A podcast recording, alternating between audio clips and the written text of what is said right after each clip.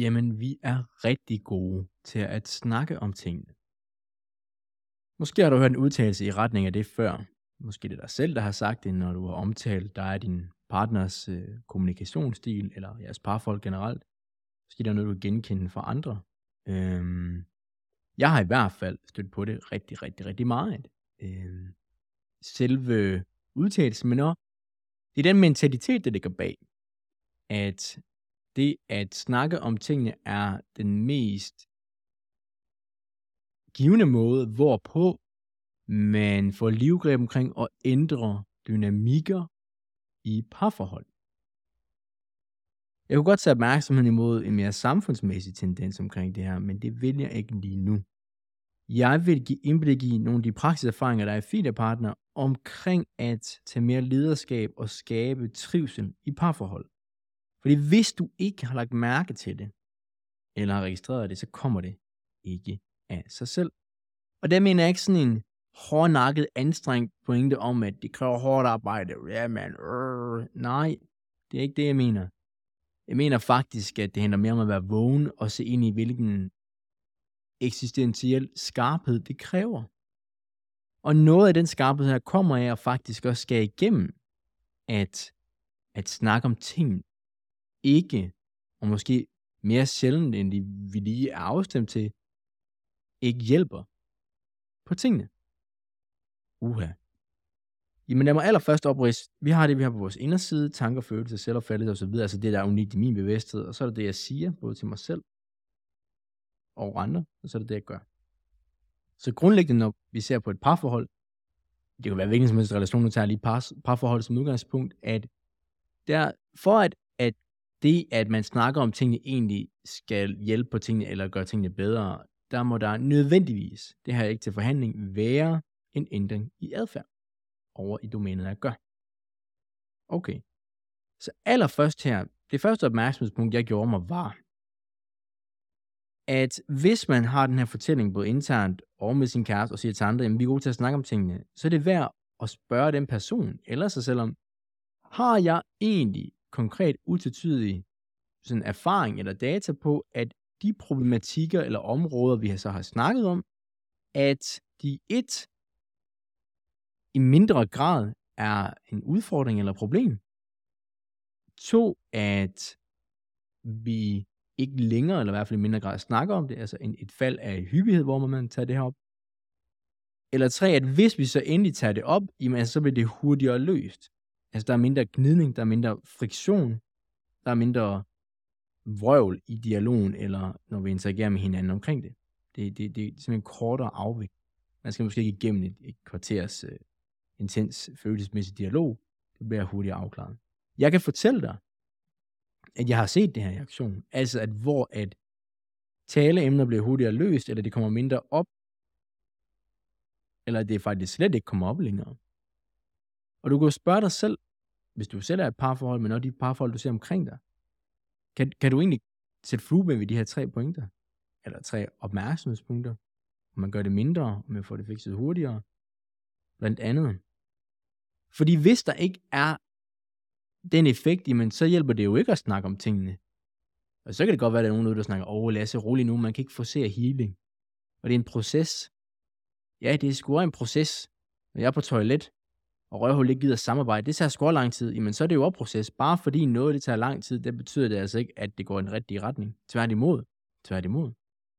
Jeg vil sige, det er rigtig, rigtig vigtigt faktisk at tage et, et skarpt og et roligt blik på, jamen de snakke, vi har, og det kan være parforhold eller venner, alle snakke, giver det egentlig nogle ændringer? Altså, hvad, hvad sker der egentlig? Er der en form for ændring?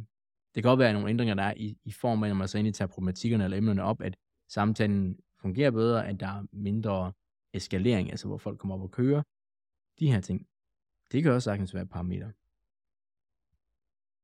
Så der er en bestemt fin gruppe, hvor at parforhold har været øh, omdrejningspunkt, især her sidste, sidste gang, hvor der er en, som, altså det i forhold til det seksuelle domæne, altså at, at vedholde og bevare intimitet.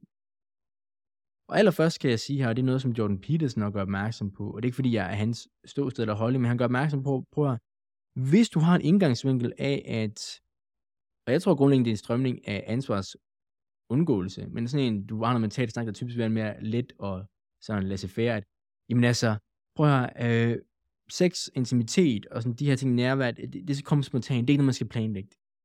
Og nej, det er ikke, fordi du skal så planlægge det i Excel-ark, men at have indstillingen af, at det ikke er noget, du skal skabe nogle bestemte rammer for, rammesætte, måske er noget, hvor der faktisk er noget logistisk planlægning, jamen så er det game over for dig, og det er sexliv, du så naivt håber på, du kan få. Alting i livet kræver en form for, jeg vil sige ryggrad, men der skal være noget klarhed. Du skal finde ud af, hvad det er for nogle rammesætninger, der gør, at det kan blomstre. Du kan bare vente på, at det falder ned i hænderne på dig, altså som om der er en eller anden. Igen, så bliver det noget uden for dig selv. Det skal bare ske. Det skal ske på magisk vis. Nej, nej. Skab rammerne for, at den magi, den kan opstå. Det handler ikke om at have lyst til sex eller intimitet. Det handler om at vide, hvad der gør, at du får lyst til det og intimiteten. Originalt quote mig. Og, og det bliver praktiseret i høj grad i Philia, hvor at den person her i Philia, to år, altså gjorde det meget klart, satte en relationel standard for sin kæreste. Prøv at den her dag, øh, og der skal vi rammerne for det. Jeg sørger for at øh, fjerne friktion omkring det, altså hvor barnet øh, passet og sådan noget ting. Hvor den første respons, som partneren har, er, er virkelig sådan en usikkerhed på, altså, kan hun leve op til det? Kan personen leve op til det? Og det, der er ved at bemærke, det er, at det er uundgåeligt, at der kommer, fordi når vi, vi forsøger at hæve en standard, eller sætte en ny standard, eller vedligeholde den, så de dele af vores karakterer, men så er det kodninger, som, som bliver udfordret på det, de bliver aktiveret, og det er ikke nødvendigvis så, at man har gjort noget forkert, men det er netop derfor, at hvis du har relationer, hvor det er bundet op på bare behag og parforhold især, og handler det bare om at mødes og hygge, have det dejligt og flygte fra hverdagen, jamen så er det game over i forhold til de her ting. Du bliver nakket. Der er ikke nogen modstandsdygtighed. Den anden person i den her Philia-gruppe, de er tre, Øhm, havde også en, en, en, en ærlig snak med sin partner, hvor, hvor partneren spurgte ind til sådan en masse, hvis, altså, og jeg tror, det har noget at gøre med sådan en, øhm, igen sådan en romantisk strømning i psyken, igen noget, hvor ansvaret går mod noget, et eller andet billede, eller en vision, frem for man forholder sig til lige nu her, det der er mit sansorgan, helt konkret her, om hvis, øh, hvis, øh, hvis en af dem døde, om, om man så ville finde en ny, og, og hans partner var sådan, og det ville hun aldrig gøre, og sådan nogle ting, hvor han skar igennem og sagde, prøv her, hvis jeg ikke længere er her, så skal du finde en ny. Altså, det er jo din trivsel og, og udlevelsen af dit liv. Øhm, og det der, altså det, der gjorde, tog min opmærksomhed på det her, det var, at der var sådan en no bullshit klarhed omkring det. Jeg ved, jeg ved, at der er parforhold derude, og venskabelige relationer, men også parforhold, hvor at, så holder man egentlig sandheden tilbage, fordi man får lidt milubær i brystet, og man ved, når man siger det her, så bliver den anden person ked af det. Så kører man en eller anden sådan indpakket floskel. Ej, det er kun dig, skat, eller det ene og det andet, og det er sgu noget vrøvl.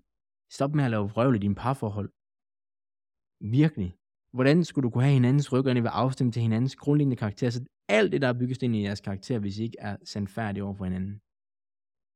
Og så kan man så sige, jamen jeg vil ikke forårsage dem ubehag. Nej, okay, jamen altså, så er det så den standard af relation, du kommer til at få, fordi ubehag har ikke noget med dig at gøre, det er noget med nogle ting i vores sanseorganer. Og så er der så nogle kodninger, vi har nogle gange, der i gang sætter nogle mere intensive responser, og, og det jeg oplever en kvinde især grundlæggende ønsker fra en mand, det er evnen til, at hvis hun reagerer emotionelt, hvilket er forståeligt, at han ikke bliver slået omkuld af det. Altså sådan grundlæggende slået omkuld, ligger billedsprog i hans nervesystem. Han bliver ikke overvældet, han begynder ikke at reagere impulsivt, reaktivt. Han kan faktisk lade sansindtrykkene, følelsesindtrykkene flyde uforstyrret i ham selv, og på den måde blot have opmærksomheden på hende. Så han kan faktisk overkomme hendes emotionelle reaktion i hans eget sansorgan. Øhm, og det her, det fejler den almindelige mand tragisk meget i. Tragisk, tragisk. Okay, så vi har de her to forskellige episoder i forhold til Philia Partner med, altså de så tre mænd i forhold til forvaltning og lederskab i parforhold. Så den allerførste har at gøre med det her med at sætte en relationel standard i parforholdet, for eksempel til intimitet og sex, hvor jeg så her skal igennem med ideen om sådan en spontant opstående romantisk intimitet, og det er kun på den måde, det skal opstå, hvor det, det er fucking game over. Det, det er ikke anbefalelsesværdigt. Et andet element af det er også, at manden i den her relation var jo også konfronterende, altså sådan, prøv at, det her det er standarden, det er ikke fordi vi kan snakke om det, men jeg gør det meget klart, at hvis jeg skal have en relation med et andet menneske, så skal vi have regelmæssig intimitet og sex, og det skal være en prioritering. Så det er ikke noget med, at man siger, jeg vil have det her, det skal du give mig. Nej, nej, nej. Det er, at han står ved, hvad der er hans ønske, og klar på at tage den risiko, der kommer af det. Hvis der er nogle kvinder derude og tænker, oh my god, det kan han ikke gøre, er hun bare et objekt, lad nu være med det der. Stil det op på hylden, ikke? Pak det væk, mand. Det handler om, at han tager risiko for hans ståsted, uden at han vil have en bestemt respons for andre. Men han sætter dermed en, en standard for den relation, de skal have, og så må de sammen, ved at tage sin egen del af ansvaret, hver især respektivt, gøre det, der skal til for at leve op til den standard. Ja. Altså, jeg køber slet ikke ind på den her med, at man skal elske hinanden, som man bare er. Øh, jo, altså, det er grundlæggende, at vi alle sammen har ønsker om at være glade og være fri for smerte, og så ind i det grundlæggende ønsker på det, på det grundlag have en velvilje for hinanden. Men vi ønsker at trives og være fri for smerte. Så elsker vi hinanden, men det har ikke noget med personerne at gøre. Det har ikke noget med personerne og deres kodninger og personspecifikke historier at gøre. Fordi det, der er din partner, er jo deres kodninger og karakterer, så hvis de har ændret sig, så er du ikke nemlig sammen med den samlinger. Og det kan jo så betyde begge veje, ikke? Altså hvis der rykker sig, en der bare falder tilbage, og det, øh, det genererer, som jeg plejer at sige. Så kan man og der er jo, altså vi har jo erfaring i Philia med, at når vi begynder på den vej, som er, og det er ikke fordi, der er sådan en magisk Philia-vej, men de kernemekanismer, som ligger til grund for det, tage sin del af ansvaret, være opmærksom på, at man egentlig gør tingene bedre omkring sig end dårligere, og faktisk bringe sin kompetence i spil. Faktisk være nok det, som Anders Warteslingers øh, nye bog hedder, Be Useful, at du faktisk til nytte, ikke ud fra et sted af selvbelemring eller mindre selvværd, men sådan, du, du er til gavn for dine medmennesker og dig selv og din omverden, har en net positiv effekt. Hvis et menneske tager valg, valget om at træde ind i det, og deres partner så tager mere med distance og begynder at gøre det omvendte, og har modstand og aversion på det, jamen så kommer man til sådan en, en, en situation et, øh, i sit liv, hvor at jeg tror grundlæggende, at øh, jo, du kan godt lave noget mentalt praksis, så du bliver beroliget i dit sanseorgan, og ikke bliver overvældet af den situation, du er i. Men grundlæggende, når vi har sådan nogle diskrepanser, som, som er nødt til at tage et valg, nødt til at tage et valg, hvis man er på vej frem imod et større formål, der handler om at give til verden, bringe noget ud over ens egen hoved og i røven, egoistiske mig nu her øhm, tendenser, og den anden person sidder fast i et hegn med pigtråd og går op i det, øh, har stadig kodet op i røven, jamen, så tror jeg grundlæggende, at, at jeg ved, at så, så er en, en, man er nødt til at tage et valg. Øh, enten skal en anden person med, øh, selvfølgelig i deres mark, eller så må man øh, tage valg om at give slip. Det var lige, lige det sidespor. Jeg understreger blot det her, for vi, vi, skal, vi skal ikke vende blikket væk fra, at det at reelt tage sin del af ansvaret og rydde op i sin karakter. Wake up, show up, grow up, clean up. At hvis du har en partner, som ikke gør de samme ting, så, så bliver diskrepansen bare mere og mere og mere tydeligt. Det er ikke noget, du kan ignorere. Ja. Det andet eksempel, jeg havde den her Philia Partner-gruppe, var, at manden her var direkte ærlig. Han var stadig et åbent følelsesregister, fordi hans partner begyndte faktisk at blive meget rørt og græde. Han havde et åbent følelsesregister, det er ikke sådan noget, om jeg siger bare sandheden, for det er sådan, det er, jeg er ligeglad. Du ved, sådan de der mennesker, der siger, fuck your feelings, I only care about facts. Altså det, det er sådan en karikeret karakterstruktur, øh, og, og, og et slør for, at man ikke behøver at tage hensyn og have et åbent følelsesregister over for andre mennesker. Man kan sagtens have et åbent følelsesregister, som han havde her, og så samtidig være fuldkommen ærlig, og have den der ædruelighed og klarhed. Ikke, ikke være ledt af det, man siger, det er nogle undgåelser for at mærke egen ubehag eller den anden persons ubehag. Så det er min fordel i forhold til det eksempel her, at Henrik, spørg dig selv, mand. Med min partner er jeg i stand til at åbne følelsesregister, det vil sige, at jeg, jeg, jeg forsøger at nedregulere mine egne følelsesmæssige udfoldelser, og jeg forsøger at distrahere mig selv, eller, eller nedregulere de følelsesmæssige responser, jeg får mit sansorgan, når jeg ser min partner reagere på en eller anden måde, samtidig med, at jeg kan være ærlig. Altså jeg kan sige til mig selv, at det jeg sagde her, det var det, jeg havde i min bevidsthed. Det var det, jeg havde. Altså et til et. Ja, kan man det?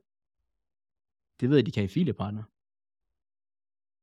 Og den sidste mand i den her fine gruppe, nu tog jeg jo det her emne op omkring øh, parforhold. Um, ja. Det har det her at gøre med, at man skal være i hvert fald opmærksom på, hvad der er faktisk at støtte og frisætte hinanden øh, i livet. Og hvad der er en gentagelse, nogle mønster omkring at blive sådan gensidigt afhængig af hinanden. Altså er det en person, der altid skal gøre noget for den anden, og vil gerne gøre for en tilfredsstillende følelse eller oplevelse, selvopfattelse af det, fordi det er et mønster, der bare fortsætter, frem for det er en frisættelse. Så for eksempel, hvis man er en kvinde, der, der fortsat gør ting for sin partner, som er sådan moragtige, laver mad for dem, vasker tøjet for dem, lægger tøjet frem til dem, husker dem på daglige gøremål og så videre. Og jeg ved derude, at der, der er mange kvinder, der oplever, at de er mere mor til deres mand, end de er en altså, sådan partner. Og det har jeg til udgangspunkt i her, netop han, altså det har han været meget opmærksom på, hans partner ikke går ind og tager den del af ansvaret, der er hans del af ansvaret. Og det har han været god til. Og været god til at adskille, hvad der er, at man egentlig støtter hinanden, og sådan, jeg vil gerne gøre det her for dig, fordi det gør dig glad. Hvor det ikke er en eller anden mønster, eller mental kodning, noget dysfunktionelt, jeg har for min opvækst eller noget, men grundlæggende den måde, vi er over for hinanden som mennesker på. Og det vil jeg også sige, jeg oplever, der er en, en hindring og et slør, hvis man for eksempel er sådan terapeutisk cirkel og så videre, det er, at det skal altid have sådan en, en insisterende på, jamen, at, at noget med at møde op med andre mennesker, det er en, en, en dysfunktionel kodning.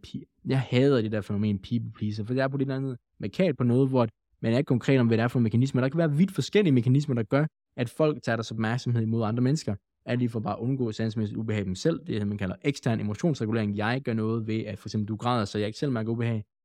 Det kan, det kan falde ind under people pleaser. Det kan også være noget andet omkring, at man grundlæggende ikke er i stand til, eller vil tage opmærksomhed imod, end at være selvledt, hvad min egen værdi er, så videre, så kan jeg bare følge andres. Der kan være vidt forskellige mekanismer, der ligger til grund for, at man er en såkaldt people pleaser. Så jeg hader den formulering. Og jeg oplever også, at den bliver brugt, nu skal jeg lige sige, at jeg hader det ikke. Jeg oplever, at det er en upræcis måde at tale om tingene på. Øhm, der putter tingene ud på et tidspunkt, ja. Endelig, at det her people pleaser også bliver sådan en oversat til, der er en alt forklarende oversat til ens karakterstruktur, og så simplistiske, eller så simplistisk er det ikke. Jeg oplever, at det bliver brugt som en krykke til, om det er også derfor, jeg er sådan her. Så det, jeg har nævnt i forhold til de her mænd, og imod de leder deres parforhold på, det er jo grundlæggende jo med udgangspunkt i, at vi er mere end vores kodninger. Du er mere end dine betingelser, betingninger, du har fået i din opvækst. Du er mere end de her ting. Det er du. Det er du. Så skal du formentlig bruge nogle redskaber, kompetencetræninger, mennesker omkring dig til at spare og give dig virkelig et dårligt feedback, for faktisk at bryde de her kodninger. Big time. Virkelig. Men du kan være mere end dem. Så jeg har prøvet at give et indblik eller undervejs her i, i at når vi i Philia ser på, altså tage vores del ansvaret, klarhed med intention og få noget mestring ind.